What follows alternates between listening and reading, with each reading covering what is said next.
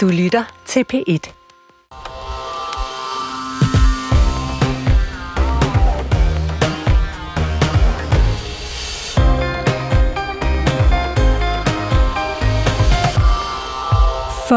har bevilget ekstra milliarder til sygehusene, men alligevel står regionerne nu og skal spare. Region Nordjylland nedlægger over to hundrede stillinger. Sygeplejersker, læger, social- og sundhedsassistenter, alle dem vi gik og troede, at vi manglede. Så fra flere steder i sundhedsvæsenet lyder det nu, send flere penge. Men kan flere penge løse krisen i sundhedsvæsenet, eller skal vi gå helt andre veje? Det skal vi tale om i dag. Jeg hedder Bille Sterll, og du lytter til P et Debat. Christina Windau Hay Lund, du er forkvinde for Dansk Sygeplejeråd i Nordjylland. Ja. Og du er med fra D R's studier i Aalborg lige nu. Hvad kommer fyringerne i Region Nordjylland til at betyde for dine medlemmer? Jamen for mine medlemmer kommer det her til at betyde et endnu mere presset arbejdsmiljø end det, som bliver oplevet mange steder i dag. Øh, når vi snakker med sygeplejersker, så fortæller de om, at der lige nu er rigtig meget overarbejde. Øh, vi har også flere eksempler på steder, hvor man øh, faktisk ikke ved, om man øh, kan gå hjem, når man står til at have fri, øh, og så bliver man pålagt og skal blive, fordi der også mangler en kollega i den næste vagt.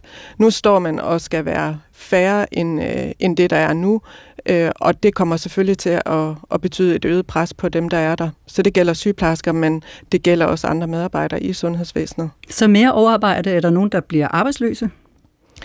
Vi ved jo ikke endnu, hvor mange øh, fyringer det reelt ender med, men vi ved, at det kommer til at give et øget pres, når man øh, nedlægger de her stillinger. Også selvom det er stillinger, der øh, er vakante eller ledige, som det betyder. Øh, det har de været i et stykke tid. Der har også været ansættelsesstop i et stykke tid. Men de har jo været slået op, fordi der har været brug for at kunne rekruttere nogen til de stillinger, fordi der mangler medarbejdere i sundhedsvæsenet. Men du siger, at nogle af stillingerne faktisk lige nu er ledige eller vakante, som det hedder på den slags sprog. Er det så ikke lige meget? Er det så ikke, kan man så ikke lige så godt skære dem væk? Jamen, det er ikke lige meget, for de stillinger, som har været slået op på et tidspunkt og står som ledige, dem har man jo slået op, fordi man har manglet medarbejdere til at udfylde den mm. plads, og dermed også være med til at lette presset for, for de øvrige medarbejdere, der er i sundhedsvæsenet. Så det her, det kommer jo til at have en, en stor betydning for, for sygeplejersker og deres kolleger, men det kommer også til at, at have betydning for patienterne i det nordjyske sundhedsvæsen. Ja, hvad kommer det til at betyde for dem, patienterne? Jamen, det kommer blandt andet til at betyde længere ventelister. Vi ved allerede nu, at ventelisterne er lang tid, og man kan vente i lang tid på at, at få en, en behandling eller en undersøgelse. Men når der er færre øh, medarbejdere, så bliver der også mindre tid til de patienter, der er. Så derfor øh, synes jeg lidt, at det her det er gamble med øh, både arbejdsmiljø, som vi snakker om før, men også patientsikkerheden. Og jeg øh, kan ikke forestille mig, at man ikke kommer til som patient i sundhedsvæsenet at mærke en øh, lavere kvalitet. Skal Folketinget så sende flere penge til sygehusene for at undgå alle de her ting, som du maler op nu? Jamen, vi ved jo, der er afsat øh, nogle milliarder til sundhedsvæsenet frem mod tyve tredive, men vi står i en meget kritisk situation lige nu, så derfor synes jeg, at man skal fremrykke de penge, der er, så vi kan få gavn af dem nu, så vi ikke kommer til at lave nogle huller i sundhedsvæsenet, som vi så kan bruge, jeg ved ikke hvor mange år på, så at reparere på og fylde op på i af de midler, der måtte komme. Christina, jeg vender tilbage til dig. Vi skal lige have Rasmus Lund-Nielsen på banen. Velkommen til, Rasmus Lund-Nielsen. Mange tak. Du er medlem af Folketinget for Moderaterne, og så er du formand for Folketingets sundhedsudvalg. Vil du ja. sende flere penge til sygehusene? Jeg synes, forslaget om at fremrykke nogle af de mange penge, vi har afsat frem mod tyve tredive, den øh, kan der godt være noget musik i, men øh, jeg synes primært, at det her med, at øh, der skal nedlægges stillinger, øh, eller fremkalder væske ned over behovet for at omstrukturere hele sundhedsvæsenet. Altså, og der er vi jo meget klare i Moderaterne, at vi, vi mener, at man skal nedlægge regionerne. Og det er fordi, jeg var lige inde og kigge på, øh, på Region Nordjyllands øh, budget og på deres personalegrupper. Og den gruppe, der var steget mest de sidste år, det var jo med afstand, det var jo administrative medarbejdere. Så, Så vi ansætter, mener, vi ansætter kontorfolk og fyrer sygeplejersker? Ja, faktisk. Øhm, fordi at det er jo et af problemerne ved regionerne, det er jo, at vi kommer til at skulle paralleladministrere de der fem små sundhedsvæsener i et land på størrelse med Hamburg. Og det er bare ikke særlig smart. Når det handler om administration, så er der rigtig meget ræson i at centralisere det, fordi at den ekstra øh, medarbejder, du får, kan man sige, der er ligesom en faldende marginalnytte. Jo flere du får, øh, jo mindre er nytten ved den sidste. Så derfor, når man centraliserer, så kan man faktisk spare ret meget mm. på administration. Og vi Men... har jo allerede afsat virkelig mange milliarder. Vi er, vi er jo den regering, der øh, har prioriteret sundhed, og sær, særligt også øh, psykisk sundhed allermest. Der er jo aldrig nogen, der har afsat så mange milliarder til blandt andet psykiatri. Lige præcis, Rasmus Lund. Men nu bremser jeg dig. Nu bremser jeg dig lige, inden du kommer alt for godt i gang, fordi du skal jo være her en hel time eller tre kvarter, så vi skal nok få lyttet til det her også. Men i forhold til det her med, at I har bevilget adskillige pakker til sundhedsvæsenet, det er jo rigtigt nok, men de penge er jo ikke derude endnu. Og det her med måske at nedlægge regionerne er jo heller ikke noget, der øh, kan træde i kraft fra næste uge. Så hvad skal de gøre ude på sygehusene, når de står og mangler penge lige nu og her? Ja, men det er ikke helt korrekt. Altså, den, øh, vi indgik jo en aftale om en akutplan i februar øh, på to milliarder. Og en del af de penge er jo derude nu. Øh, det var jo fra toogtyve til fireogtyve, de penge skulle udmøntes. Og i maj indgik vi jo en økonomiaftale med Danske Regioner, som løfter sundhedsvæsenet med en komma femogtredive milliarder. Øh, og, og så var det så, at vi i august annoncerede yderligere løft på, jeg mener, det var tre hundrede og halvtreds millioner til specifikke regioner. Det var på i alt en milliard. Altså, så man kunne blive ved med at hælde penge ned i det her Øh, hul her, som jo ligesom øh, er udtømmeligt, udmætteligt, fordi at der er jo en større og større efterspørgsel på sundhedsydelser. Så det er jo også vigtigt, at der er en eller anden form for øh, budgetdisciplin, fordi hvis vi også bare siger hver gang, at der bliver bedt om at komme flere penge, og så vi ligesom giver flere penge, så kommer der jo ikke en sådan disciplin, kan man sige. Så, så vi har givet ret mange penge, og nu giver vi også tre milliarder til et lønløft til personalet på de her øh, forskellige afdelinger, som jo også gør, at det bliver mere øh, attraktivt at arbejde der. Og det er jo også det, der er problemet med Region Nordjylland. De har jo svært ved at finde øh, tilstrækkeligt med personale. Så det er også det, det er vigtigt at sige, det er jo vakante stillinger, især de nedlægger her. Ja, og nu siger du det her med, at I er den regering, der har givet flest penge til sygehusene. Lad os lige høre, hvad statsministeren har sagt om det. I de kommende år vil vi prioritere ekstra midler til sundhedsvæsenet. Vi vil give et varigt løft på fem milliarder kroner om året. Det kommer ud over de penge, der allerede er afsat til løn. Det kommer ud over det beløb, der allerede er afsat til psykiatri. Og det kommer ud over det, der allerede er afsat til et lønløft i vores velfærdssamfund. Christina Windau Hay Lund. Altså, der bliver jo sendt milliard på milliard på milliard ind i sundhedsvæsenet, og alligevel så er det, som Rasmus Lund-Nielsen siger, næsten umætteligt. Altså, er det ikke nok? Jamen, det er det jo tydeligvis ikke lige nu, og, og vi ved også, at... Øh, Men hvad er pengene gået til op hos jer? Jamen, en af årsagerne er jo blandt andet øh, inflation, det er stigende medicinpriser, og så er der også bare et øget antal patienter, altså flere patienter, end vi har set tidligere, og det koster selvfølgelig. Øh, og derfor tænker jeg også, at øh, eller en af årsagerne er faktisk også, at, øh, at der er mangel på, på blandt andet sygeplejersker, og derfor også øh, har været et stort forbrug af, af vikar og, og overarbejdstimer. Så derfor kan jeg ikke se, at øh, ved at nedlægge regionerne, at, øh, at det er løsningen på det hele, at man så får... Øh, at man så får det hele til at gå i balance, fordi vi havde også det her problem, før det her budget så ud på den her måde. Jeg vender tilbage til jer begge to, både øh, Christina øh, Lund og Rasmus Lund-Nielsen. Vi skal lige en tur til Farsø, syge, til Farsø sygehus i Nordjylland, hvor Poul Hedevang Christensen er cheflæge. Poul Hedevang Christensen, du foreslår, at regionen i stedet for at spare fire procent over hele linjen, så lukker et helt sygehus. Hvorfor er det en bedre idé? Jamen, vi står i den situation, som vi har øh, set i pressen mange gange, at sundhedsvæsenet er presset hele vejen rundt. Vi kan simpelthen ikke løbe hurtigere. Vi kan ikke behandle flere patienter.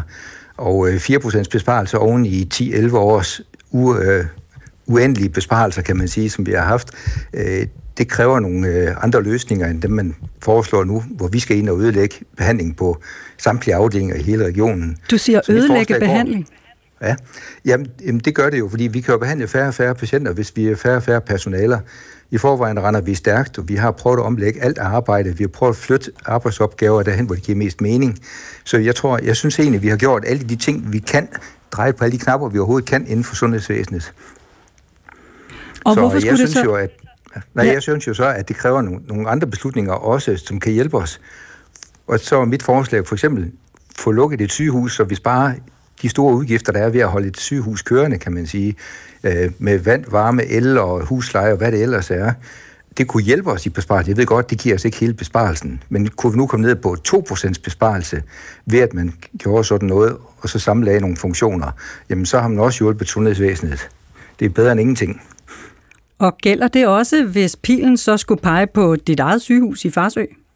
Selvfølgelig gør det det. Jeg vil til enhver tid øh, indrette mig efter den øh, lovgivning, der nu er, og hvis politikeren besluttede, at det var mig, der skulle nedlægges, så vil jeg selvfølgelig gøre alt, hvad jeg kunne for at efterleve det, og sikre, at de patienter, som vi normalt behandler, de vil få den samme gode behandling et andet sted. Fordi det, det drejer sig om, det er i sidste ende, at vi leverer en ordentlig kvalitet til de borgere, vi, vi behandler.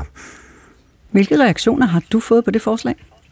Jeg har fået mange positive tilkendegivelser fra kolleger rundt omkring i hele landet, som giver mig ret i, i de her betragtninger omkring, at de her besparelsesrammer, de er simpelthen for store til at udmønte alene på sengeafdelinger og, og behandlende afdelinger, men at man også må gøre noget drastisk politisk.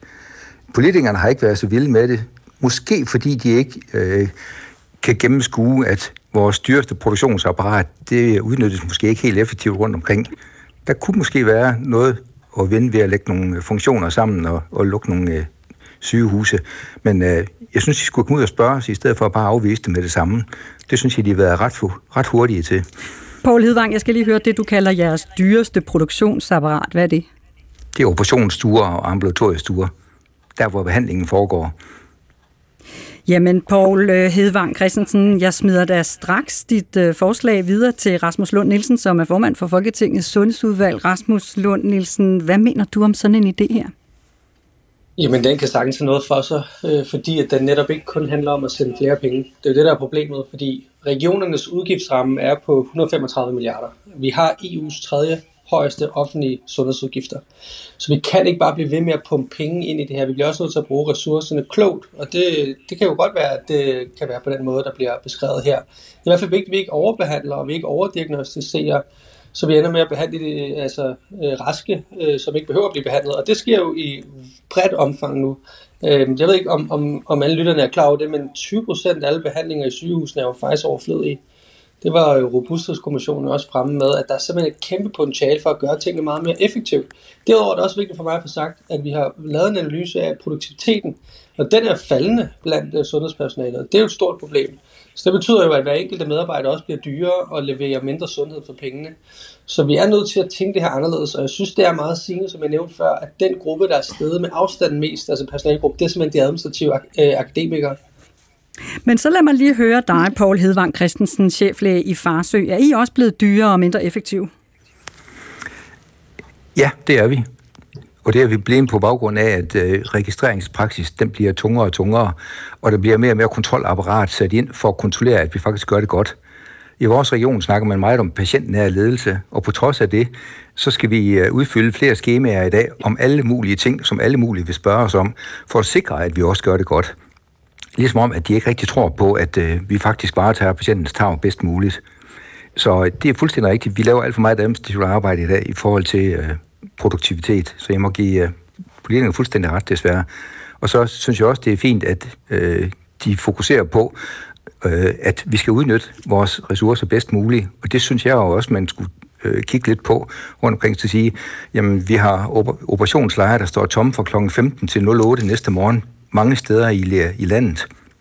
Hvorfor ikke begynde at tænke alternativt, så at sige, der er mange patienter, der gerne vil opereres og behandles om aftenen. Der er også mange læger og sygeplejersker, sociale sundhedsassistenter og hvad det ellers er, som sandsynligvis også godt kunne tænke sig nogle arbejdstider, hvor de kunne tilgodese familien på en anden måde, ved at have arbejdstider, der lå på ikke lige nødvendigt otte til seksten hver dag.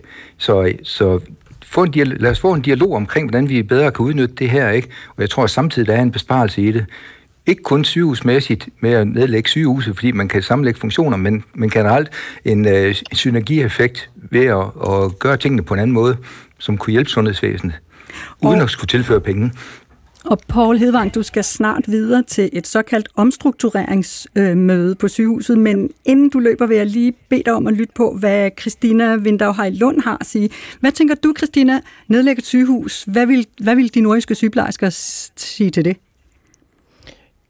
Jamen, i bund og grund er jeg enig i, at man bliver nødt til at lave nogle prioriteringer, nogle helt andre prioriteringer, end det man har gjort øh, tidligere. Men det er selvfølgelig vigtigt også at sikre, at man har så en struktur, der sikrer, at der lige er adgang til sundhed for alle borgere, uanset hvor man bor henne, hvis det for eksempel var, at man ville nedlægge, nedlægge et sygehus et sted. Men der er også noget i forhold til prioritering i, øh, i hvad er det for nogle tilbud, man giver. Det bliver man også nødt til at gå ind og kigge på. Og det er jo noget af det, der ikke sker her. Vi skal blive ved med at, at gøre lige så meget, men der er færre til at gøre det, og det kommer selvfølgelig til at påvirke kvalitet. Poul Hedevang Christensen, cheflæge på sygehuset i Farsø. Du skal videre til dagens dons. Tak fordi du var med her i P et Debat. Selv tak. Og lad mig sige, at øh, Poul Hedevang er ikke den eneste, og, og det er du heller ikke, Rasmus Lund-Nielsen, der taler om, at, øh, at sygehusene kan blive mere effektive. Vi har øh, en sms, vi har fået fra Tobias Jonsen i Esbjerg, som skriver, der mangler ikke medarbejdere i sundhedsvæsenet. Det, der mangler, er, at sygeplejersker, læger med videre tager kitlerne på og dropper skrivebordsarbejdet langt væk fra patienterne. Der er masser af privattøjssygeplejersker og læger, der laver alt muligt andet end at have patientkontakt. Christina, gælder det også dine medlemmer i Nordjylland? Nej, det er altså uenig i, og der mangler sygeplejersker, der mangler medarbejdere i sundhedsvæsenet. Det er ikke rigtigt, at der, der er for mange, og det er jo det, vi har sagt igennem rigtig lang tid. Det kan vi jo også se ved alt det overarbejde, der er lige nu. Øh, og der skal sidde nogle sygeplejersker, der nu, han kalder det skrivebordssygeplejersker, men der skal faktisk for eksempel forskes i sygepleje, øh, for at vi kan blive ved med at udvikle faget, og blive ved med at øh, altså udvikle sygeplejen, og blive ved med at kunne tilbyde det bedst mulige til patienterne. Så jeg er ikke enig i den præmis. Jeg skal lige sige til P et Debats lyttere og til jer, der er med i udsendelsen i dag, at vi vil gerne have haft Region Nordjylland med i dagens P et Debat, men regionen har besluttet sig for først at udtale sig om besparelserne på mandag, så vi må vente. Og så vil jeg også sige, at når vi taler om sygehusvæsenet og om milliarderne, så har de her milliarder det jo med at hvirvle gennem luften, så nu smider jeg lige et par beløb på bordet sådan helt konkret. Det danske sundhedsvæsen kostede ifølge Danmarks Statistik sidste år to hundrede seksogtres milliarder kroner. to hundrede seksogtres milliarder kroner til sundhed. Ud af dem, så bruger sygehusene lidt under halvdelen, femogfyrre procent. Det svarer til et hundrede og tyve milliarder kroner. Så hvis vi nu siger, som politikerne indimellem siger, vi giver en milliard til sygehusene, så er det altså under en procent af udgifterne til sygehusene. Og jeg ved ikke, hvor mange af jer, der sådan fester rigtig godt igennem, når jeres løn stiger med under en procent. Det er jo ikke, det er jo ikke en stor stigning, Rasmus Lund-Nielsen. Er det nok? Jamen til gengæld er det værd at nævne, at det, det løft, vi lige har givet til psykiatrien, det var jo faktisk svarende til femogtredive procent af alt, hvad vi bruger på psykiatrien. Og det var jo et historisk løft. Det var så på tre milliarder oveni. Så, og nu var det jo også fem milliarder, vi har afsat oveni de to milliarder i akutplanen, og den ekstra milliard også her i august. Så alt i alt bliver det sådan et substantielt løft, må man sige. Og igen synes jeg også, det er vigtigt at have en, en respekt for skatteborgernes penge. Vi skal jo ikke bare blive ved med at sende milliarder afsted, hvis vi, skal, hvis vi kan indrette os klogere. Og det er der, hvor jeg synes, det er vigtigt at kigge på, hvordan vi strukturerer hele sundhedsvæsenet, og tænker i meget mere forebyggelse og prioritering, og derfor, at der står i regeringsgrundlaget, at vi vil nedsætte et nationalt prioriteringsråd. Vi vil også bruge penge på en sundhedsfond, der skal have fokus på teknologi. Altså, der er et kæmpe besparelsespotentiale i at bruge kunstig intelligens, for eksempel. Så vi skal gøre det meget, meget smartere, end vi, end vi gør i dag, i stedet for bare at have fokus på at sende flere og flere milliarder afsted. Vil du betale mere i skat, hvis pengene går til sygehusene? Det kan du ringe ind og blande dig i debatten her i P et på telefonnummer halvfjerds enogtyve nitten nitten. Du kan også sende os en sms på tolv tolv, så skal du skrive P et og lave et mellemrum, og så skrive din besked. Vi er i gang med P et Debat om besparelser eller flere penge til sygehusene, og øh, mens øh, Christina og Rasmus stadigvæk hænger i øh, linjerne her, øh, så har jeg fået nye gæster her i studiet. Det er Jill Trolle, og så er det Emilie Haug Rasch. Jill Trolle, du er sygeplejerske og direktør i Trolle Care, som leverer privat syge- og ældrepleje. Velkommen til. Tak for det. Og ved siden af dig, Emilie Haug Rasch, også sygeplejerske og medlem af Regionsrådet i Hovedstaden for Enhedslisten. Velkommen til. Tak skal du have. Lad os begynde hos dig, Emilie Rasch. Ja. Mangler Region Hovedstaden også penge til sygehusene? Ja, altså helt grundlæggende så har regionerne jo fået nogle enormt stramme økonomiaftaler, og derfor er budgetterne også blevet rigtig stramme. Så vi ser også ind i besparelser ude på hospitalerne i Region Hovedstaden. Du arbejder selv på Bispebjerg Hospital på en hudafdeling. Hvordan kan du se besparelserne hos jer? Jamen, udover at vi sådan helt generelt øh, hører sådan oppefra fra direktørgangene selvfølgelig, at der skal spares i sundhedsvæsenet, så øh, lige nu har vi ikke nok personale, så derfor er vi nødt til at lukke sengepladser. Øh, så hvor at da jeg startede for fire år siden cirka, der havde vi tyve sengepladser.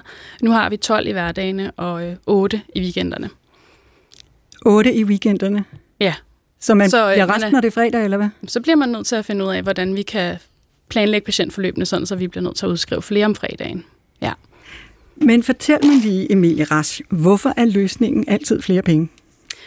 Jamen, det er der så mange journalister, der spørger om. Jeg kan godt lide, at øh, du spørger igen, fordi jeg synes ikke, vi kan komme udenom at snakke om penge. Men penge er jo ikke den eneste løsning. Vi bliver bare nødt til at se på, at, at der, altså, der, er, der mangler penge i, i sundhedsvæsenet. Øh, udgifterne stiger, medicinpriserne stiger, øh, vi har større behov, større øh, befolkningsgruppe, som har brug for su- øh, sundhedspleje øh, og så videre. Øh, så derfor så bliver vi nødt til at kigge ind i, at der er brug for penge. Jill Trolle, ja. Direktør i Trolle Care. Fortæl mig lige som privatsygeplejerske og direktør i sådan en privat virksomhed, der leverer sygepleje. Hvad er det, I laver? Vi passer de syge og de gamle, og vi gør det rigtig meget om fredagen, når patienterne bliver udskrevet tidligt fra hospital. For tidligt, så har vi meget run på. Der er jo masser af pårørende, som er svært bekymrede for, hvordan skal det nu gå i weekenden. Fordi det er jo rigtigt, som Emilie siger, jamen der er ikke særlig mange pladser i løbet af weekenden, og så bliver patienterne udskrevet. Og har folk derude råd til at hyre jer? Ja, det er der en del, der har. Og det er også igen, hvor meget, altså hvor stort er behovet, hvor meget, hvad er der brug for i, i realiteten. Vi har jo en, en rimelig velhavende ældre generation, så, så ja, det er der mange, der har. Hvad koster det?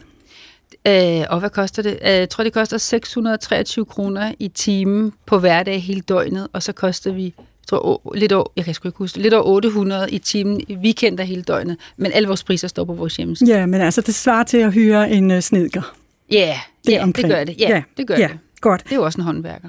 Bliver du, bliver du bekymret for vores sundhedsvæsen, når ja. du hører de her snakke? Ja, det gør jeg faktisk. Jeg bliver meget bekymret. Øh, der er så meget utryghed i vores samfund i dag, så vi har bare ikke bekymret, at vi har ikke behov for at blive bekymrede, når vi bliver syge. Øh, så skal vi kunne komme på hospitaler for den plejebehandling, som, som vi har brug for. Jeg bliver også bekymret på mine kollegaers vegne, når der som oppe i Nordjylland skal afskede sygeplejersker. De skal nok gå ud og finde sig et fint job og få nogle nye gode kollegaer, men jeg bliver virkelig bekymret for dem, der, dem som er tilbage, som skal løbe endnu hurtigere, og jeg bliver voldsomt bekymret for patienterne.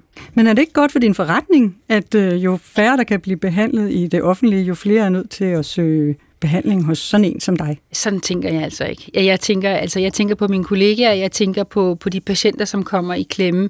Øh, det synes jeg er, jeg synes, det er rigtig uhyggeligt, og jeg kan i øvrigt også se det på På, på de sygeplejersker, som søger job hos os. Altså, det har tidligere været øh, sygeplejersker, der har været i vikarbureau, eller har været i Norge, eller siddet lidt ude i primærsektor. Nu får vi faktisk ansøger for afdelingssygeplejersker og sygeplejersker, som er svært bekymret, og som har ondt i maven, og er så meget bange for, at de skal miste et barn, øh, en, en ældre patient, øh, at de skal overse noget, øh, fordi at, øh, der ikke er hænder nok. Så det bekymrer mig op rigtig meget. Var det noget for dig, Emilie Haug, at søge job i Trolle Care? Altså intet ondt om, øh, om øh, Jills øh, business. Jeg er meget glad for mit arbejde på Bispebjerg, men jeg tror, at jeg vil, har lyst til at sige det her med øh, penge og tilfører til sundhedsvæsenet. Før blev der sagt, nu kan jeg ikke huske, hvem der sagde det i, i den foregående runde omkring, at det er et historisk løft. Et historisk løft af psykiatrien for eksempel. Vi bruger rigtig mange af de her ord om, at, om at det er historisk godt, at vi giver en masse flere milliarder. Men det er jo ikke et reelt løft, hvis historien har været så mega dårlig. Vi har underfinansieret psykiatrien i så mange år, og vi har også effektiviseret og underfinansieret øh, so, øh, hospitalerne i rigtig mange år. Så derfor så er der brug for flere penge. Så løsningen er sendt flere penge? Ja, udover alle de andre ting, som vi også gør i regionerne. Men vi er jo ikke de eneste i Enhedslisten, der siger, at der er brug for flere penge. Alle regionsrådsformændene havde jo faktisk et opråb til staten omkring, der er ikke nok penge i de her økonomiaftaler. Og så synes jeg, at det er lidt for let at lave en lille akutpakke, og så sige, nu løser vi problemerne, når vi lige har stået og snakket om, at det handler om to hundrede og seksogtres milliarder, vi bruger på sundhed. At man så laver en akutpakke på fem milliarder, det løser ikke problemerne. Så hvad skal der til? Jamen altså, vi skal jo, vi skal, udover at vi bliver nødt til at kigge på de strukturer, som er i sundhedsvæsenet, altså skal vi have en differentieret behandlingsgaranti, skal vi sørge for at sikre, at dem, der har mest brug for, for hjælp, øh, får den hurtigt, øh, og så sørge for at øh, udligne uligheden. Vi bliver nødt til at sikre os, at vi har et stærkt offentligt sundhedsvæsen, sådan så alle, der har brug for hjælp, kan få den hjælp, og ikke er nødsaget til at købe private øh, forsikringer og tilbud udenom. Hvad mener du, der skal til, Jill Trolle? Jeg mener, der skal flere penge til, øh, men jeg mener også, at øh, man selvfølgelig ikke bare kan blive ved med at sende flere penge, men der bliver også ligesom nødt til at være en plan for, hvordan vil man gøre sådan fremadrettet. Og, øh, og noget af det, man jo burde kigge ind i, som jeg bestemt ikke mener er udelukkende regionernes opgave, det er også at kigge på, hvad er det, der sker ude i kommunerne.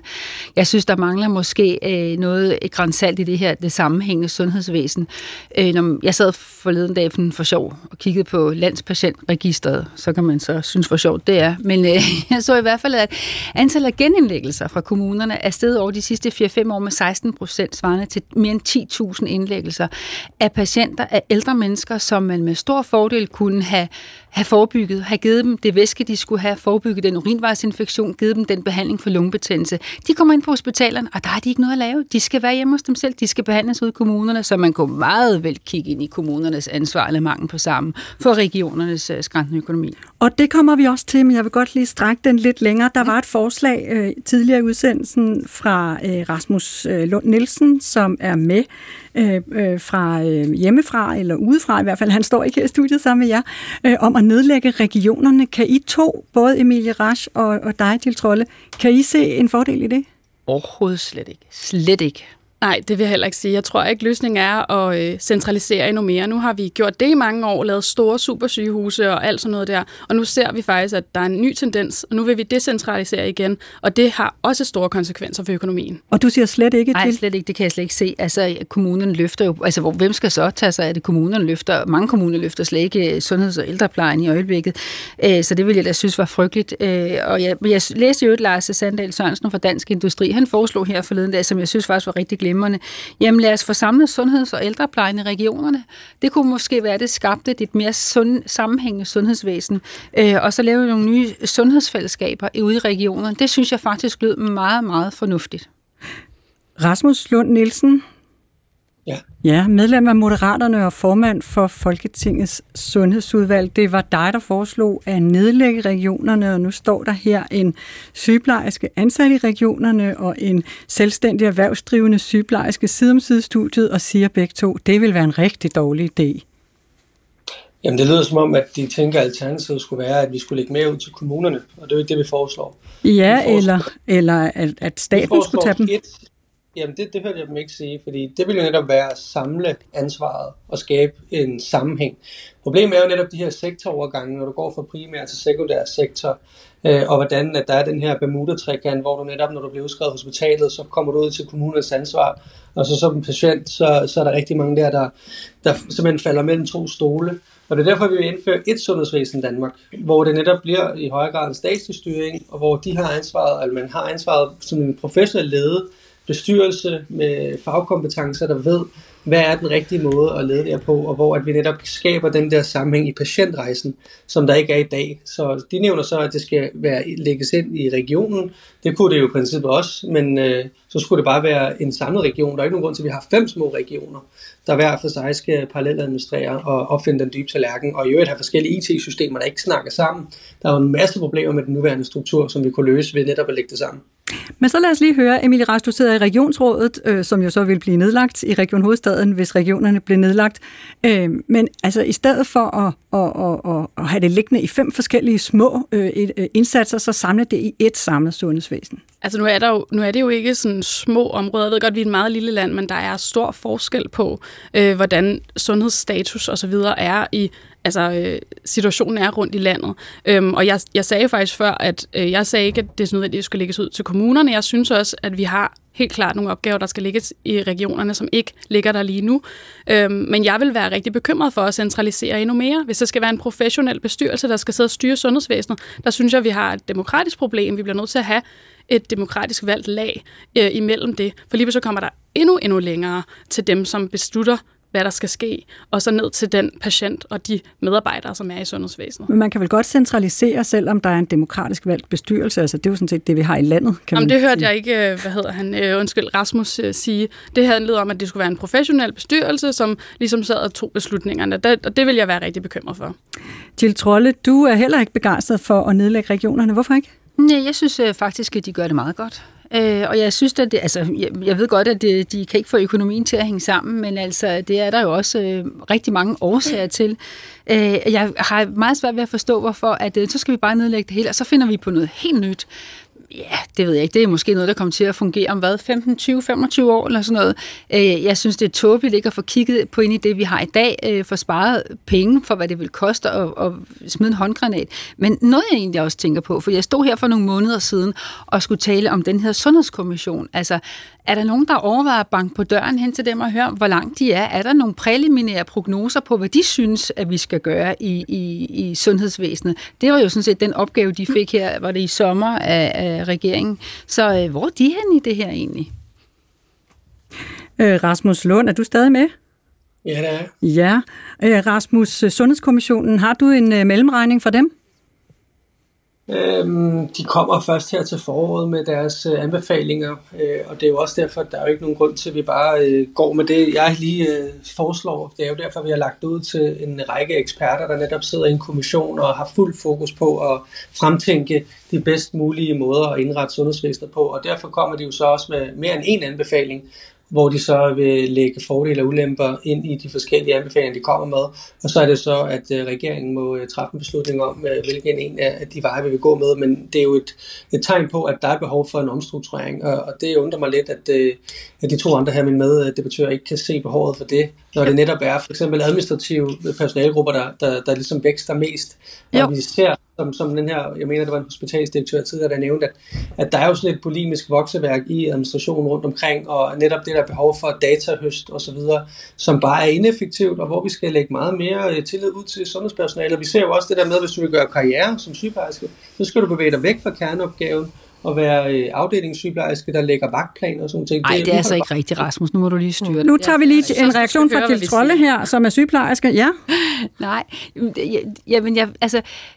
Jeg kan ikke forstå, at du synes, at det kan, det kan fungere i kommunen. Hvorfor ikke, man, hvorfor ikke man synes, man skal prøve at gøre, eller undskyld ved regionen, hvorfor ikke du synes, at man skal prøve at få dem op i gear og få givet dem nogle kompetencer og, og, og sætte et system op omkring dem. Det er jo noget, der sådan faktisk fungerer rimeligt okay i de rammer, de har. Jeg forstår ikke det der med, at vi skal starte forfra, og så bliver jeg lige nødt til at stoppe dig der med, altså hvis du vil gøre karriere som sygeplejerske, så kan du saftsusme også gøre det ude på gulvet. Der er rigtig, rigtig meget klinik, og det synes jeg også, vores kollega sagde fra Nordjylland her øh, tidligere, at, øh, at der Der bliver altså forsket ud på gulvniveau, så der skal du lige, det skal du lige sætte dig Men jeg ind. Kan være, hvis jeg må...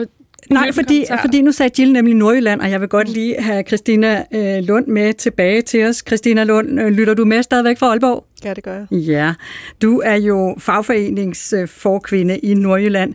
Hvad tænker du om at nedlægge regionerne og så skabe et sundhedsvæsen i Danmark, som Rasmus Lund-Nielsen foreslår? Jamen, der er meget på linje med, med det, Jill og, og Emilie har sagt. Altså det, jeg synes, det er bekymrende, hvis vi laver en centralisering. Vi har nogle regioner lige nu, hvor der er øh, forskellige demografier, der er nogle forskellige øh, udfordringer, og dermed også forskellige behov. Hvis vi centraliserer det, så kan jeg godt blive behov for de områder, som ligger længst væk fra der, hvor beslutningerne bliver taget.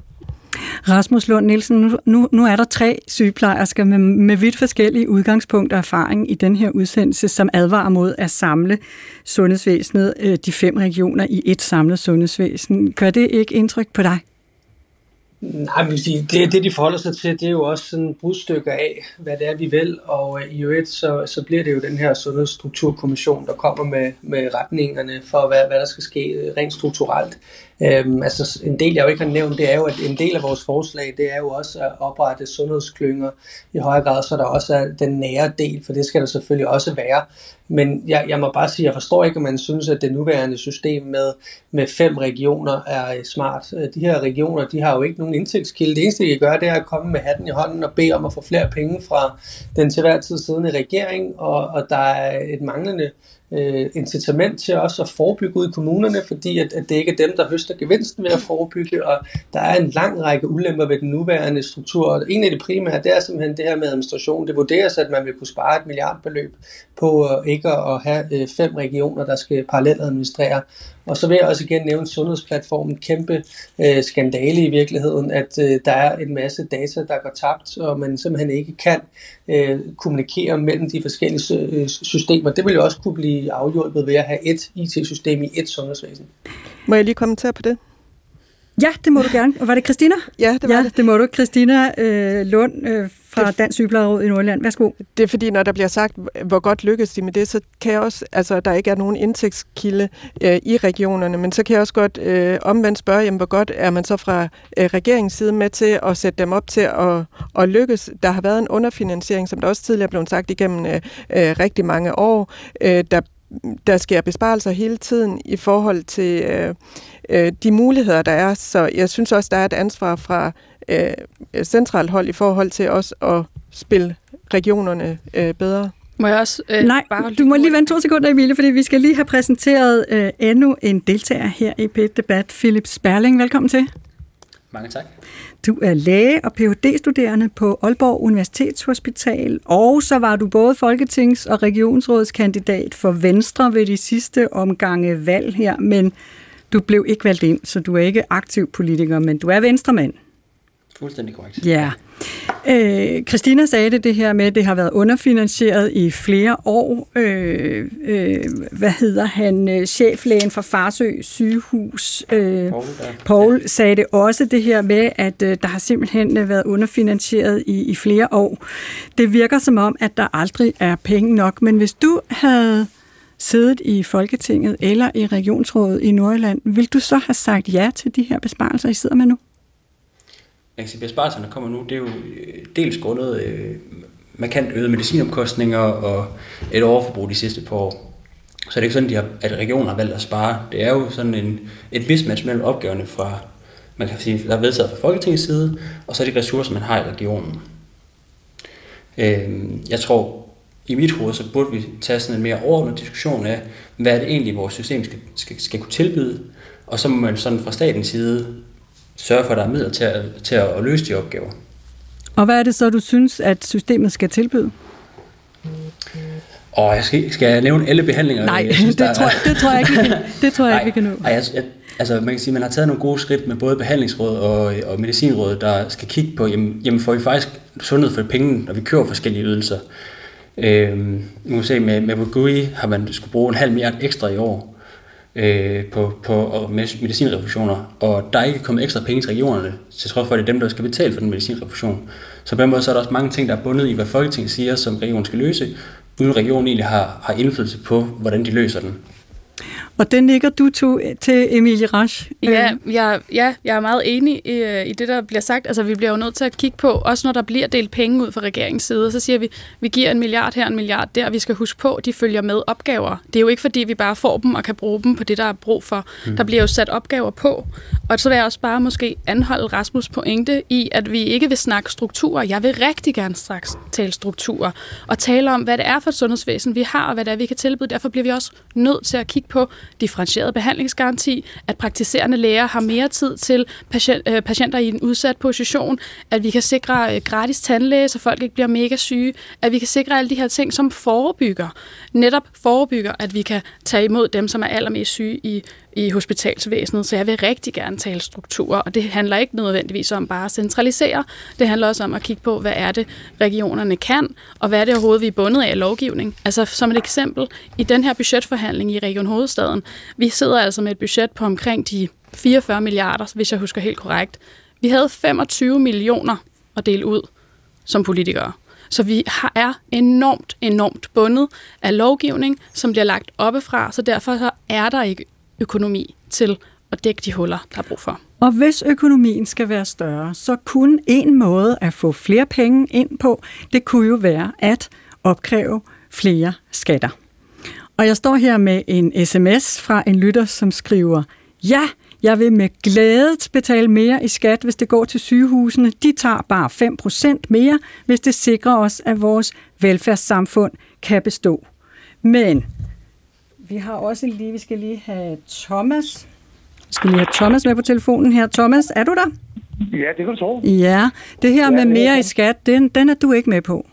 Nej, det er jeg ikke. Hvorfor ikke? Det er ikke, fordi jeg betaler min, min skat med glæde, men det, det jeg godt kunne tænke mig, det var, at, at, at vi måske i stedet for at sige, at vi bruger to hundrede og seksogtres milliarder på, på sundhed, så gør vi det på usundhed.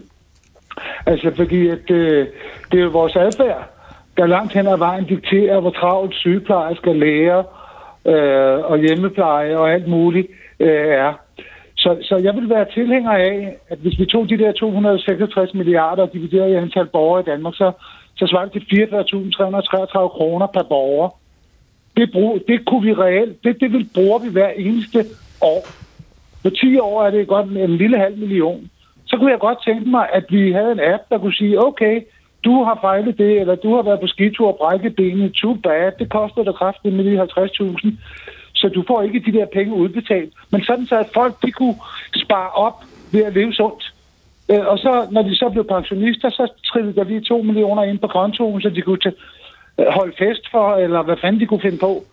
Men sådan så, at det blev mere klart for den enkelte, så, så det ikke bare handler om, at, at øh, vi skal behandle alt muligt, og folk har skide travlt. Øh, jeg, jeg, jeg synes, det er mærkeligt at høre, at en sygeplejerske, privatsygeplejerske, øh, selvom det også er en virksomhed, Øh, på syvogtredive timers arbejdsuge, øh, kan, kan krasse et hundrede og otteogtyve tusind op ad lommen på, på rige pensionister. Nu har man jo som selvstændig også nogle udgifter til at drive sin virksomhed. Det har man jo også, hvis man er blikkenslager eller oh, tandlæge. Altså, hvis, hvis, hvis en privat virksomhed havde, havde en lønudgift på femogtredive tusind og administrationsudgifter på firs tusind eller halvfems tusind, så vil så vil hvem som helst bankrådgiver. Men, men Thomas, men Thomas, vi skal ikke diskutere uh, Jill Trolles privatøkonomi, men jeg vil gerne diskutere dit forslag om, at vi laver en app, hvor alle borgere får femogfyrre tusind kroner sat ind om året, og hvis ja. vi så ikke brækker benet og ikke får kræft og ikke får børn og ikke får ikke bliver stukket ja. ned uh, og ikke falder og snubler, ja. uh, fordi at uh, fliserne er skæve, så får ja. vi alle pengene, uh, når vi bliver gamle, eller noget i den stil. Lad mig bare lige høre Rasmus Lund-Nielsen fra Moderaterne. Hvordan lyder det i dine ører? Jeg synes, der skal være lige og gratis adgang til sundhed for alle, men ideen om, at man måske har en lille smule mere incitament til også at leve sundt, den er jo rigtig. Det er jo rigtigt, at vi bliver nødt til at forebygge at blive syge. Og fordi de... de Altså, de billigste patienter at behandle, det er jo dem, der ikke bliver syge. Og det var jo også en af Robusthedskommissionens anbefalinger, at vi bliver nødt til at gøre lidt op med den her kultur, vi har, hvor vi skal ryge og drikke ved hver en given social sammenhæng, vi er i. Øh, i, i meget høj grad i Danmark, meget mere end i Sverige. Der, vi lever enormt meget mere usundt, end man gør i Sverige, og derfor ser vi også, at svenskerne og nordmændene er langt bedre til også at få øh, seniorerne i beskæftigelse. Og der halter vi virkelig bagefter, og det skyldes blandt andet, at vores seniorer jo øh, har levet et liv, som er mere usundt. Mm. Det, det er så vidt det, der er årsagen. Men vi kan jo sikkert godt blive enige om, at den bedste... I, han har jo ret i, at vi skal gøre noget i forhold til, at, øh, at vi får et incitament til at leve sundere, men jeg er ikke klar på, at man på den måde skal gøre det dyrere for nogen at bruge sundhedsvæsenet. Men til gengæld synes jeg, at vi skal have en, en snak om, ikke kun at sende penge, men også, hvordan kan vi som samfund tjene penge, så vi får råd til også et godt sundhedsvæsen og et velfærdssamfund i, i fremtiden. Fordi, jeg bare lige må kommentere, nu er jeg jo på vej ud af, af programmet. Ja, vi skal sige farvel til dig lige om lidt, så, ja, men det, det skal vi også til et par stykker af de andre. Pointe, hvis jeg bare lige må gøre min pointe færdig, altså, så, så bliver der nævnt, at der er blevet skåret på området og sådan noget. Altså, siden år to tusind, så er de offentlige udgifter til sundhed steget med øh, næsten halvtreds procent.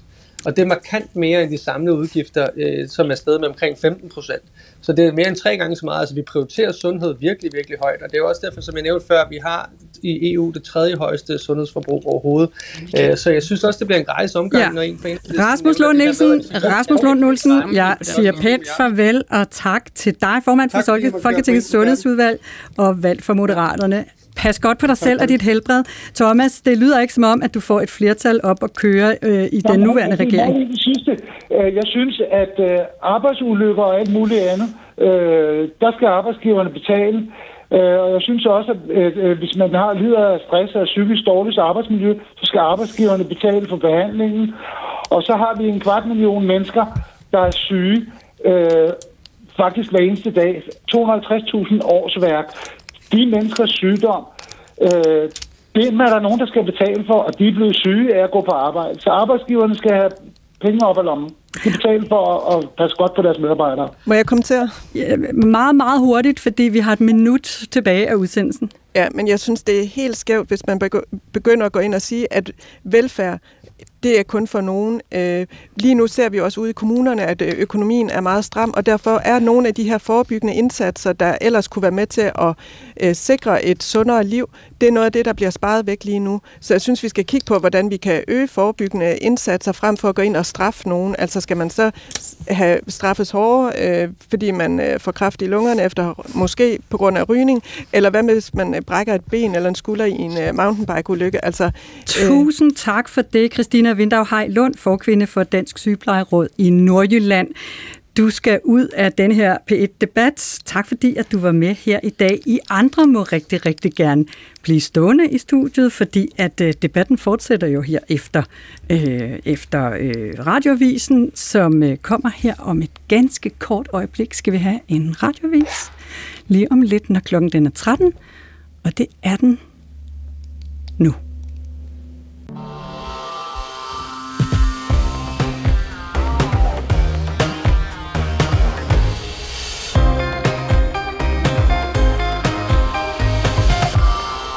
Regeringen sender milliarder til sygehusene, men det rækker ikke. Udgifter til lønninger, til medicin, især til behandling af diabetes og A D H D, og vikarer dræner budgetterne og fører til fyringer flere steder i landet, lige nu i Region Nordjylland. Samtidig bliver vi flere ældre, og sygehusene kan behandle flere sygdomme, så måske skal vi tænke i helt andre baner, hvis vi også vil have gode sygdomme i fremtiden. Eller sygehuse, hvis vi har gode sygehuse, ikke sygdomme selvfølgelig. Det skal vi tale om i denne P et-debat. Mit navn er Bille Sterll.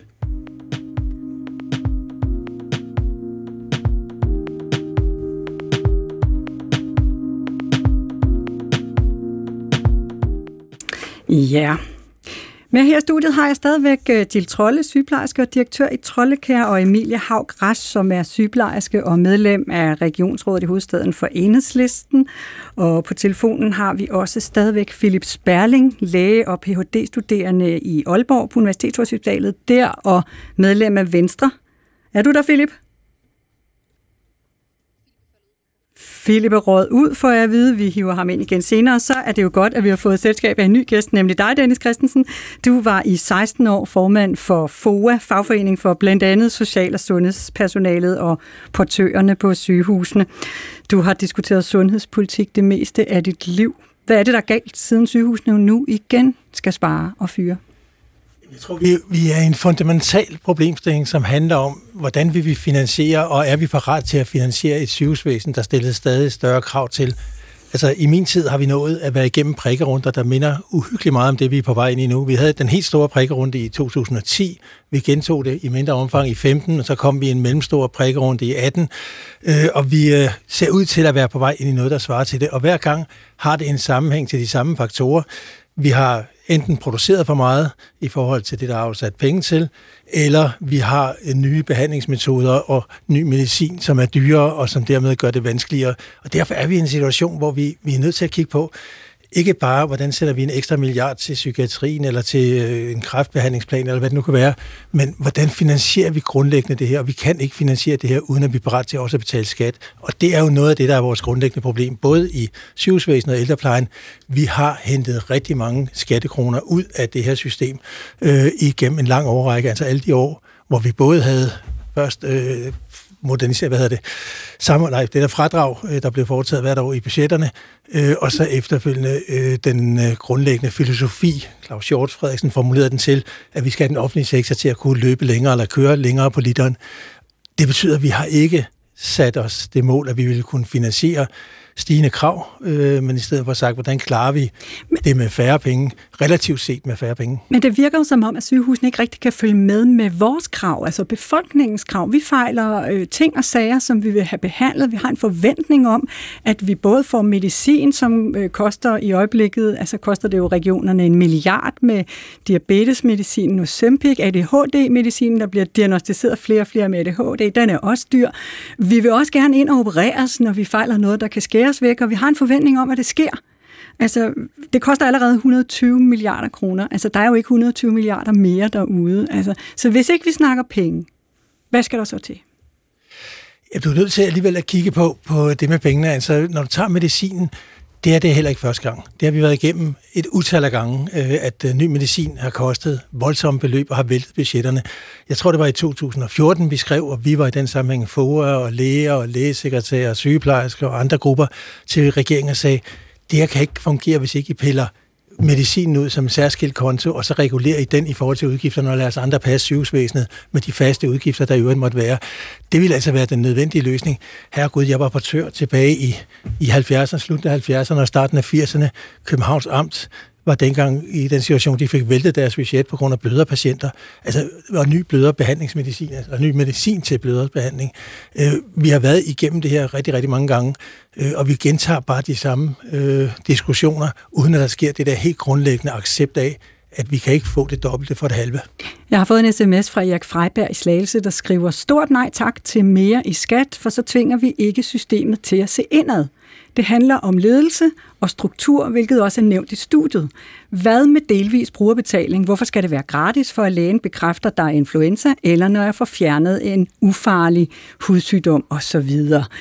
Emilie, Enhedslisten er jo ikke så begejstret for det her med brugerbetaling, men er der ikke noget om, at hvis man bliver ved med at hælde penge efter sygehusvæsenet, så bliver det heller ikke klogere, eller finder ikke på bedre veje at bruge pengene? Ej, men prøv at høre, vi har, som Dennis Kristensen også nævner før, haft de her to procent besparelser eller nedskæringer hvert år for at effektivisere, effektivisere, effektivisere. Men det var før i tiden, nu kigger vi frem. Men vi ser stadig efterdønningerne af det, fordi vi løber så stærkt i forhold til, hvad, hvad man har forventet, at man skulle udvikle. Og det er rigtigt nok, der er sket effektiviseringer, som har været fine, men der er også bare sket det, at vi bliver ved med at tænke, at vi skal kunne mere, mere, mere, mere, mere for færre penge, Øh, med færre mennesker endda også. Så det betyder bare, at hvis vi vil effektivisere mere, altså vi kan jo ikke, mig og mine kollegaer ude på gulvet, kan ikke jo løbe hurtigere, end man gør. Så kan vi i hvert fald slet ikke være der for de patienter, øh, hvor vi også bliver nødt til at kigge på, hvad er det, de har brug for i den situation, de er.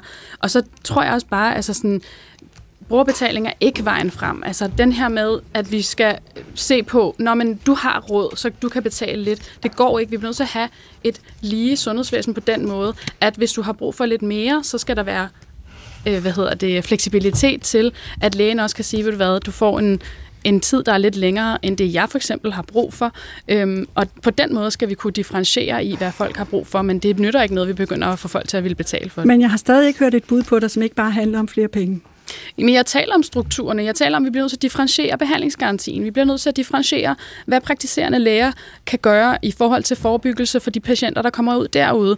Det er der, den nærmeste øh, hvad hedder det, kontakt med sundhedsvæsenet skal være, hvis vi vil gå med den model, vi har nu, og, øh, og der bliver nødt til at være mere frihed til lægerne på den måde. De bliver også nødt til at og ville gøre det i deres aftaler med for eksempel regionerne. Når vi snakker om det her med skat, så kommer vi jo ikke udenom, at regionerne jo ikke selv kan udskrive skat. Altså regionerne kan jo ikke selv sige, at vi mangler øh, en milliard, så dem hiver vi ind her. Og Poul Møller fra I K A S, det har du en kommentar om? Ja, altså, jeg mener, at øh, den, der har retten til at bruge øh, skatteborgernes penge, har også øh, forpligtelsen til at og ansvar for at kræve dem, og det kræver dermed, at der skal være skatteudskrivning i regionerne direkte, så der er en sammenhæng. Derudover vil jeg gerne sige, at vi har haft erfaringer med, at staten har lavet drift. Særforsorgen i sin tid. Staten har ikke gode evner til drift. Og den sidste ting i den sammenhæng, det er, at hvis vi nu laver et sundhedsvæsen, så er jeg helt hundrede procent sikker på, at der kommer til at mangle en balance i geografisk i Danmark. Og hvordan, det, det der med det geografiske, nej, fortæl mig lige, hvad er du bange for, det, ge, det geografiske, der kommer til at mangle der? Altså når man nu skal for, øh, fordele opgaver, som kun skal være et sted i landet, så bliver de centraliseret, naturligvis, mm, ja. Og oftest på riget. Mm. Men, men, men der, dertil kommer, at der var aldrig kommet kvalificerede øh, supersygehuse, de steder, der kommer nu, hvis det havde været staten, der havde reddet det. Men, men dertil kommer også, at nu er Rasmus Lund ikke med mere. Han sagde, jamen vi er jo ikke større end Hamborg, og det er simpelthen notorisk urigtigt. Hamborg er en million otte hundrede og tooghalvfems tusind indbyggere i to tusind og toogtyve, så det er urigtigt at sammenligne. Og de har i øvrigt syv distrikter over hundrede bydele. Så skatteudskrivning og decentralisering via regionerne, som er direkte demokratiske valg, det er mit bud. Tak skal du have, Poul Møller. Nu skal jeg lige have hævet øh, Phillip Sperling med på banen igen. Phillip, er du der nu? Yes, jeg har stadig. Ja, vi blev lige svigtet lidt af lidt jeg teknik. Jeg fandt ud af teknikken før. Ja. Øh, men Philip, jeg ved jo, at du har tænkt nogle tanker omkring det her med strukturen i sundhedsvæsenet i forhold til arbejdet mellem kommuner og regioner, som ikke handler så meget ja. om at nedlægge regionerne, men, men du har et andet forslag, som går ud på, at regionerne og kommunerne skal slå sammen i virkeligheden, når det gælder sundhed. Fuldstændig korrekt. Det er jo sådan, der er jo sådan en, en grundlæggende incitaments øh, skævvridning mellem kommunen og regionen. Fordi på den ene side, så står kommunen står for ældrepleje og forebyggelse, og regionen står for al behandling. Det vil sige, at det øh, hvad kan man sige, billigste for kommunerne, det er patienter, der er indlagt, og det billigste for regionen, det er, at de er derhjemme. Det vil sige, at der er altid de her sektorovergange, hvor der sidder nogle visitatorer og prøver på at få jamen, komme længst med, med færrest mulige midler. Og det er, jo, det er jo godt nok, at vi tænker over, hvordan vi bruger vores penge, men det gør også bare, at der er sådan en kamp mellem region og kommune hele tiden med, hvor skal patienten være. Og der tror jeg, at hvis man samlede det hele under regionen, jamen så vil man øh, dels få nogle, noget mere kvalificeret, fordi at øh, den gennemsnitlige kommune har kun fireogfyrre tusind indbyggere, det er ikke nok til at drive sundhedsvæsen. Hvorimod regionerne er det større, så man har faktisk ressourcerne og størrelsen til at, at varetage noget reelt sundhedsvæsen for borgerne. Så altså, at vi lægger sundheden sammen i et eller andet sted mellem kommuner og regioner, hvor de så har med det at gøre. Er det, er det nogenlunde sådan?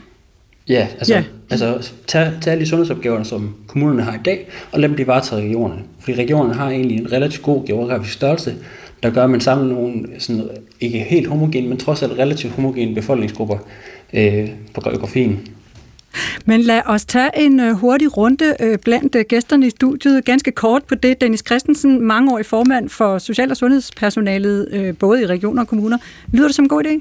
Det blev diskuteret i forbindelse med strukturreformen eller kommunalreformen, det her med at lave sygehusfællesskaber. Kommuner gik sammen, skulle gå sammen og drive sygehusene. Øh, det er jeg ikke tilhænger af.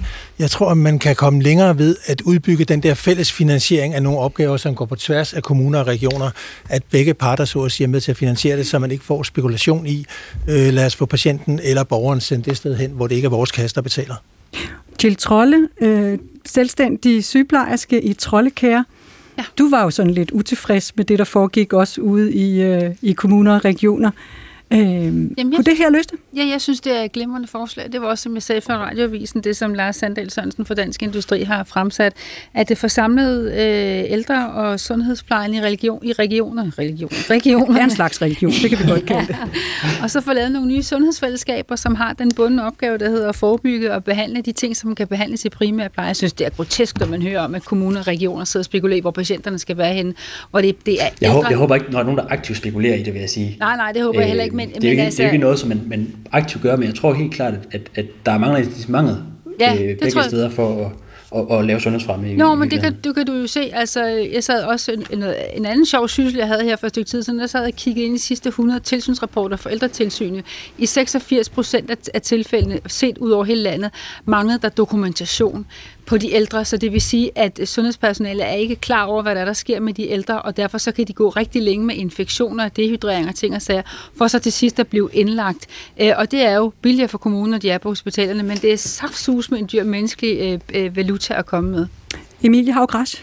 Jamen, altså, der er jo ikke nogen tvivl om, at der skal være bedre kobling mellem regioner og kommuner. Det har vi talt om i Ja, overvis. Jeg kan godt lide, at du bringer noget historie ind, Dennis, fordi nogle gange lyder det også som om, at nu finder vi på noget nyt, og så laver vi bestyrelser, eller nu decentraliserer vi, ligesom at man gjorde før i tiden, og nu vil vi have amter, og nu vil vi ikke, og jeg synes, vi bliver nødt til at kigge på den struktur, vi har nu, og se, hvordan vi gør det bedre, og du, du efterspurgte før også ting, der ikke kun handler om penge. Det handler så lidt om penge, men det handler også om, vi bliver simpelthen nødt til at kigge på personalets rammer. Vi bliver nødt til at kigge på, hvad er det for en værdi, vi sætter på den omsorg, der bliver udøvet ude i vores sundhedsvæsen, for at vi får et bedre sundhedsvæsen. Altså anerkendelse af det personale, som går og passer alle vores syge øh, borgere i det her samfund. Altså øh, bedre løn, bedre arbejdsvilkår. Og det vi gør jo, som Moderaterne også har været ude at sige, vi bliver nødt til bare at være kreative i regionerne. Vi er helt vildt kreative. Alle prøver at lave bedre ledelse, og vi bliver nødt til at opkvalificere på de her ting, som, bliver nødt, som skal være til stede for at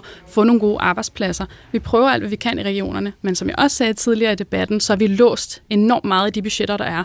Så udskrivning af skatter i regionerne vil ikke være en dårlig idé, for så vil vi faktisk kunne pinpointe de penge, vi fik ind til præcis den sundhedsopgave, som vi skal løse og har ansvaret for. Så nu er der sådan cirka to hovedstrømninger i den her snak, vi har her. Der er noget om strukturen i sundhedsvæsenet, som kunne være en anden, og så er der den med vores behov. Altså hvis vi, hvis vi alle sammen på et eller andet tidspunkt bliver patienter, det gør vi jo nok, desværre, øh, så øh, har vi nogle ønsker og nogle forventninger til niveauet. Så nu spørger jeg lige dig, Philip, som læge og som forsker. Du læser også P H D. Er der noget, I skal lade være med at behandle? Meget. Øhm... Meget? Når man kigger sådan øh, bredt på alle sundhedsydelser øh, i Europa, så, øh, så har man sådan, populært set kalder man den the sixty thirty ten challenge, at øh, tres procent af det, vi laver, det gavner patienterne, fyrre til tredive procent bidrager ikke med noget positivt, og ti procent skader. Og problemet er, at vi ved ikke rigtigt, hvad der ligger præcis hvor. Så der er en kæmpe stor forskningsmæssig opgave. Vi har fundet ud af, hvad er det for nogle ting, der rent faktisk giver, giver værdi for patienten. Hvad er det for noget behandling, vi laver, fordi det lyder lidt smart, og hvad er det for noget, der egentlig øh, bare er, er spild af penge i virkeligheden? Hvis vi ikke ved, hvor de der procenter ligger, hvordan ved vi så procenternes størrelse? Hvad sagde du?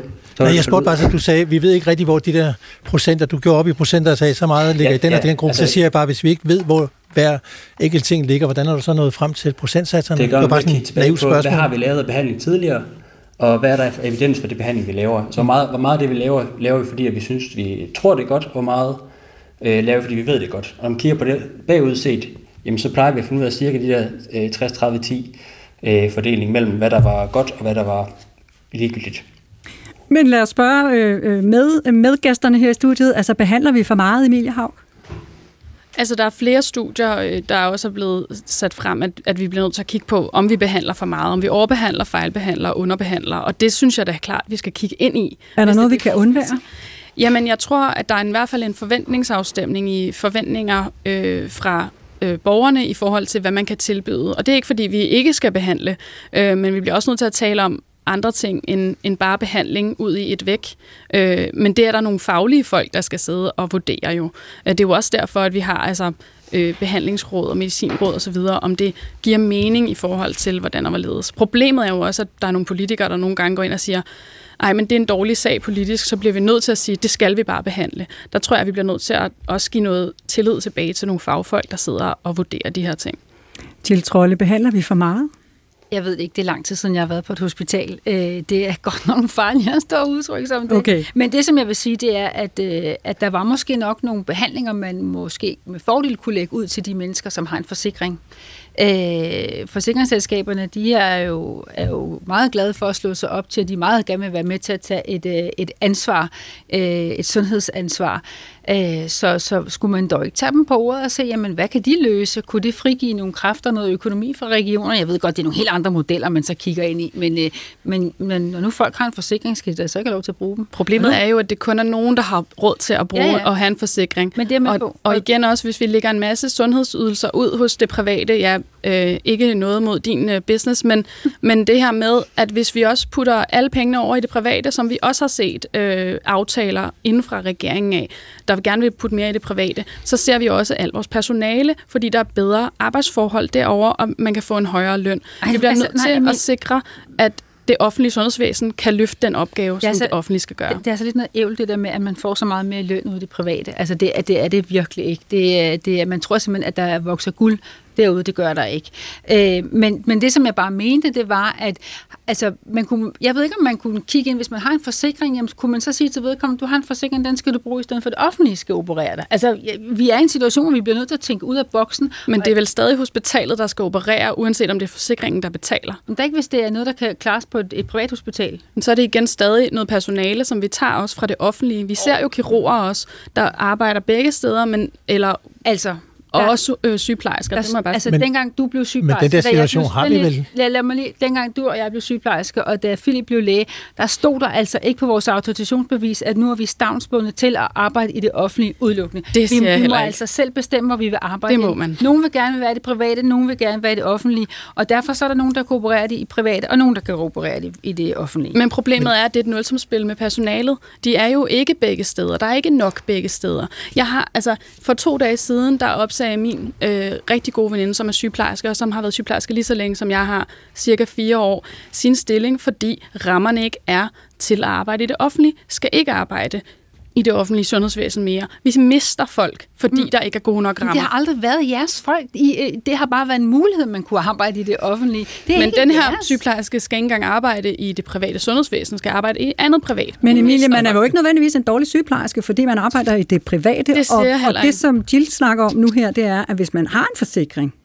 så lad dog forsikringen betale frem for at hive pengene op af regionens kasse. Jamen, Hvorfor det kan ikke? jeg heller ikke stoppe folk i. Jeg siger bare, at, at værdimæssigt, der synes jeg, det er vigtigt, at vi har et offentligt finansieret sundhedsvæsen, sådan så alle har lige adgang til sundhed. Jeg siger ikke, at man er en dårlig sygeplejerske, hvis man arbejder i det private. Jeg er sikker på, at man også har enormt meget mening i sit arbejde øh, rundt omkring for forskellige steder og alt muligt andet. Jeg siger bare, at vi bliver nødt til i det offentlige sundhedsvæsen skabe rammerne for, at det, man har et godt arbejdsliv der også. Ja. Dennis Kristensen? Altså lige i forhold til lønningerne, så har vi forumæssigt sikret os, at det er de samme lønninger, vi opererer med i den offentlige og den private sektor, så vi har ikke konkurrence mellem de to sektorer. Men det er egentlig markeret for, det var i forhold til det der med, at øh, spørgsmål omkring forsikring kontra ka- den offentlige kasse, altså det har vi jo forsikringer, der går i dag. Altså en del af de sundhedsforsikringer, der tegnes, de går netop på, at du kan komme på et privat løsning tidligere, end du ville kunne komme på det offentlige. Så, så den løsning, eller Men den mulighed, at der er en, en fuldt eksisterende, og så måske lige bemærkningen til det der med, med, med regioner kontra staten, øh, statsligt, som, som du også spurgte lidt til før, med, med strukturen. Altså, man, jeg tror, man skal huske, at den eneste grund til, at vi har regionerne i den her meget amputerede form, det var, at Lars Løkke ikke kunne komme igennem med at nedlægge dem og få skabt et statsligt sygehusvæsen, som jo var hans helt klare forhandlingsoplæg.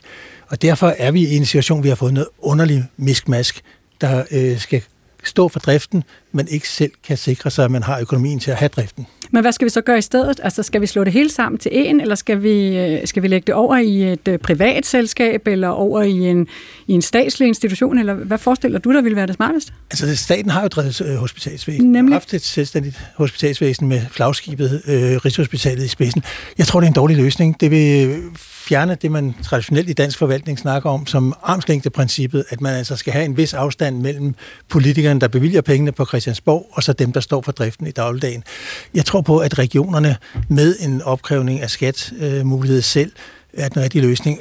Vi skal ikke bare have fri adgang til øh, uanede ressourcer i, i sygehusvæsenet, men vi skal have et system, hvor vi får de ressourcer, der svarer til den udvikling, vi kan se. Altså ikke hele den her udvikling omkring, at vi bliver ældre, det koster mere og mere, både i ældreplejen og i sundhedsvæsenet.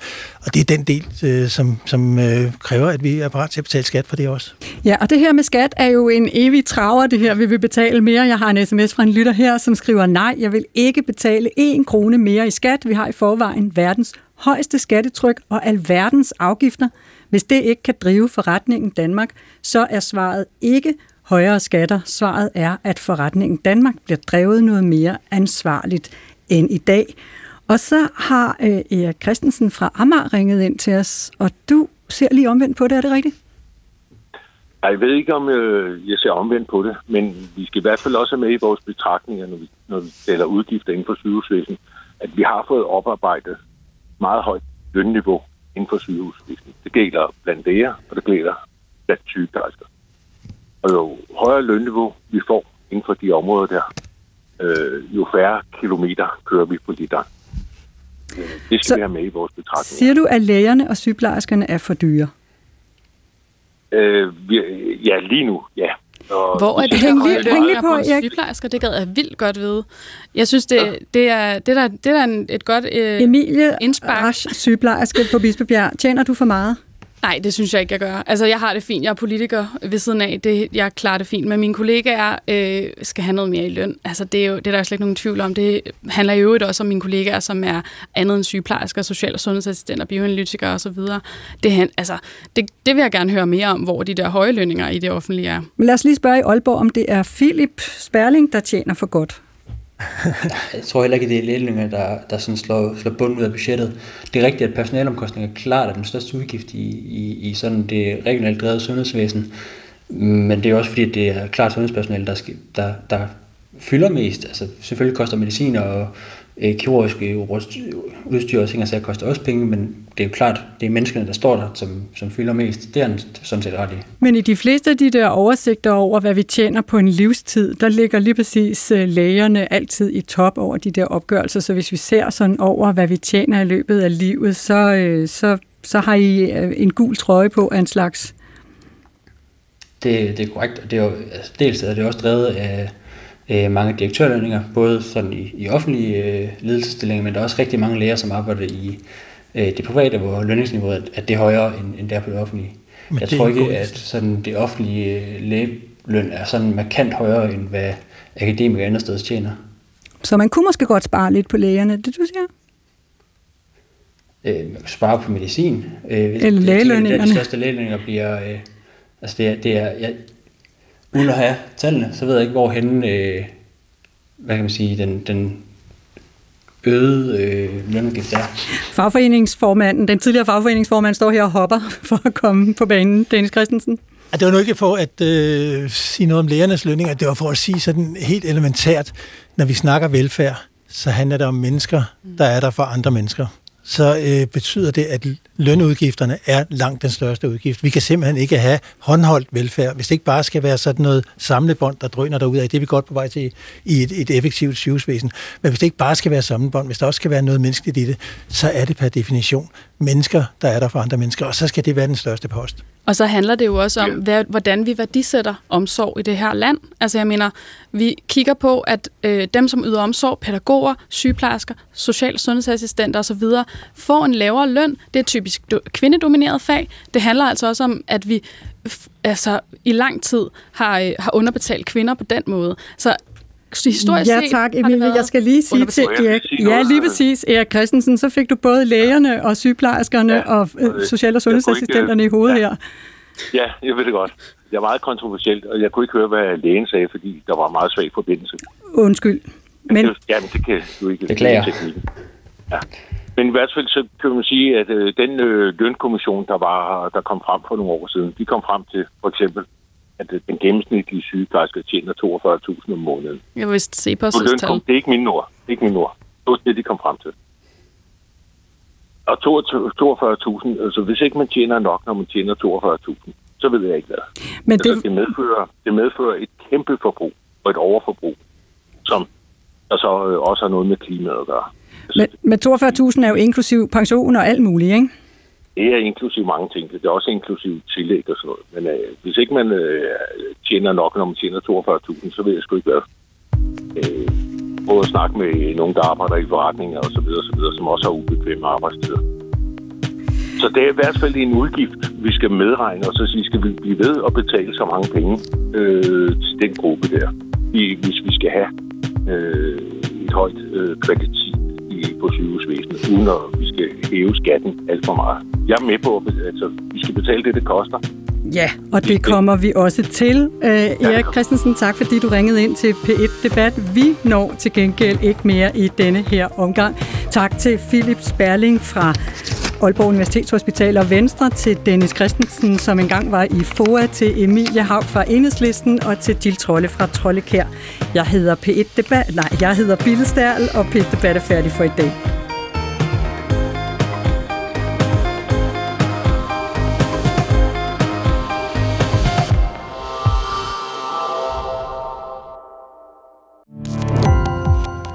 Gå på opdagelse i alle D R's podcast og radioprogrammer i appen D R Lyd.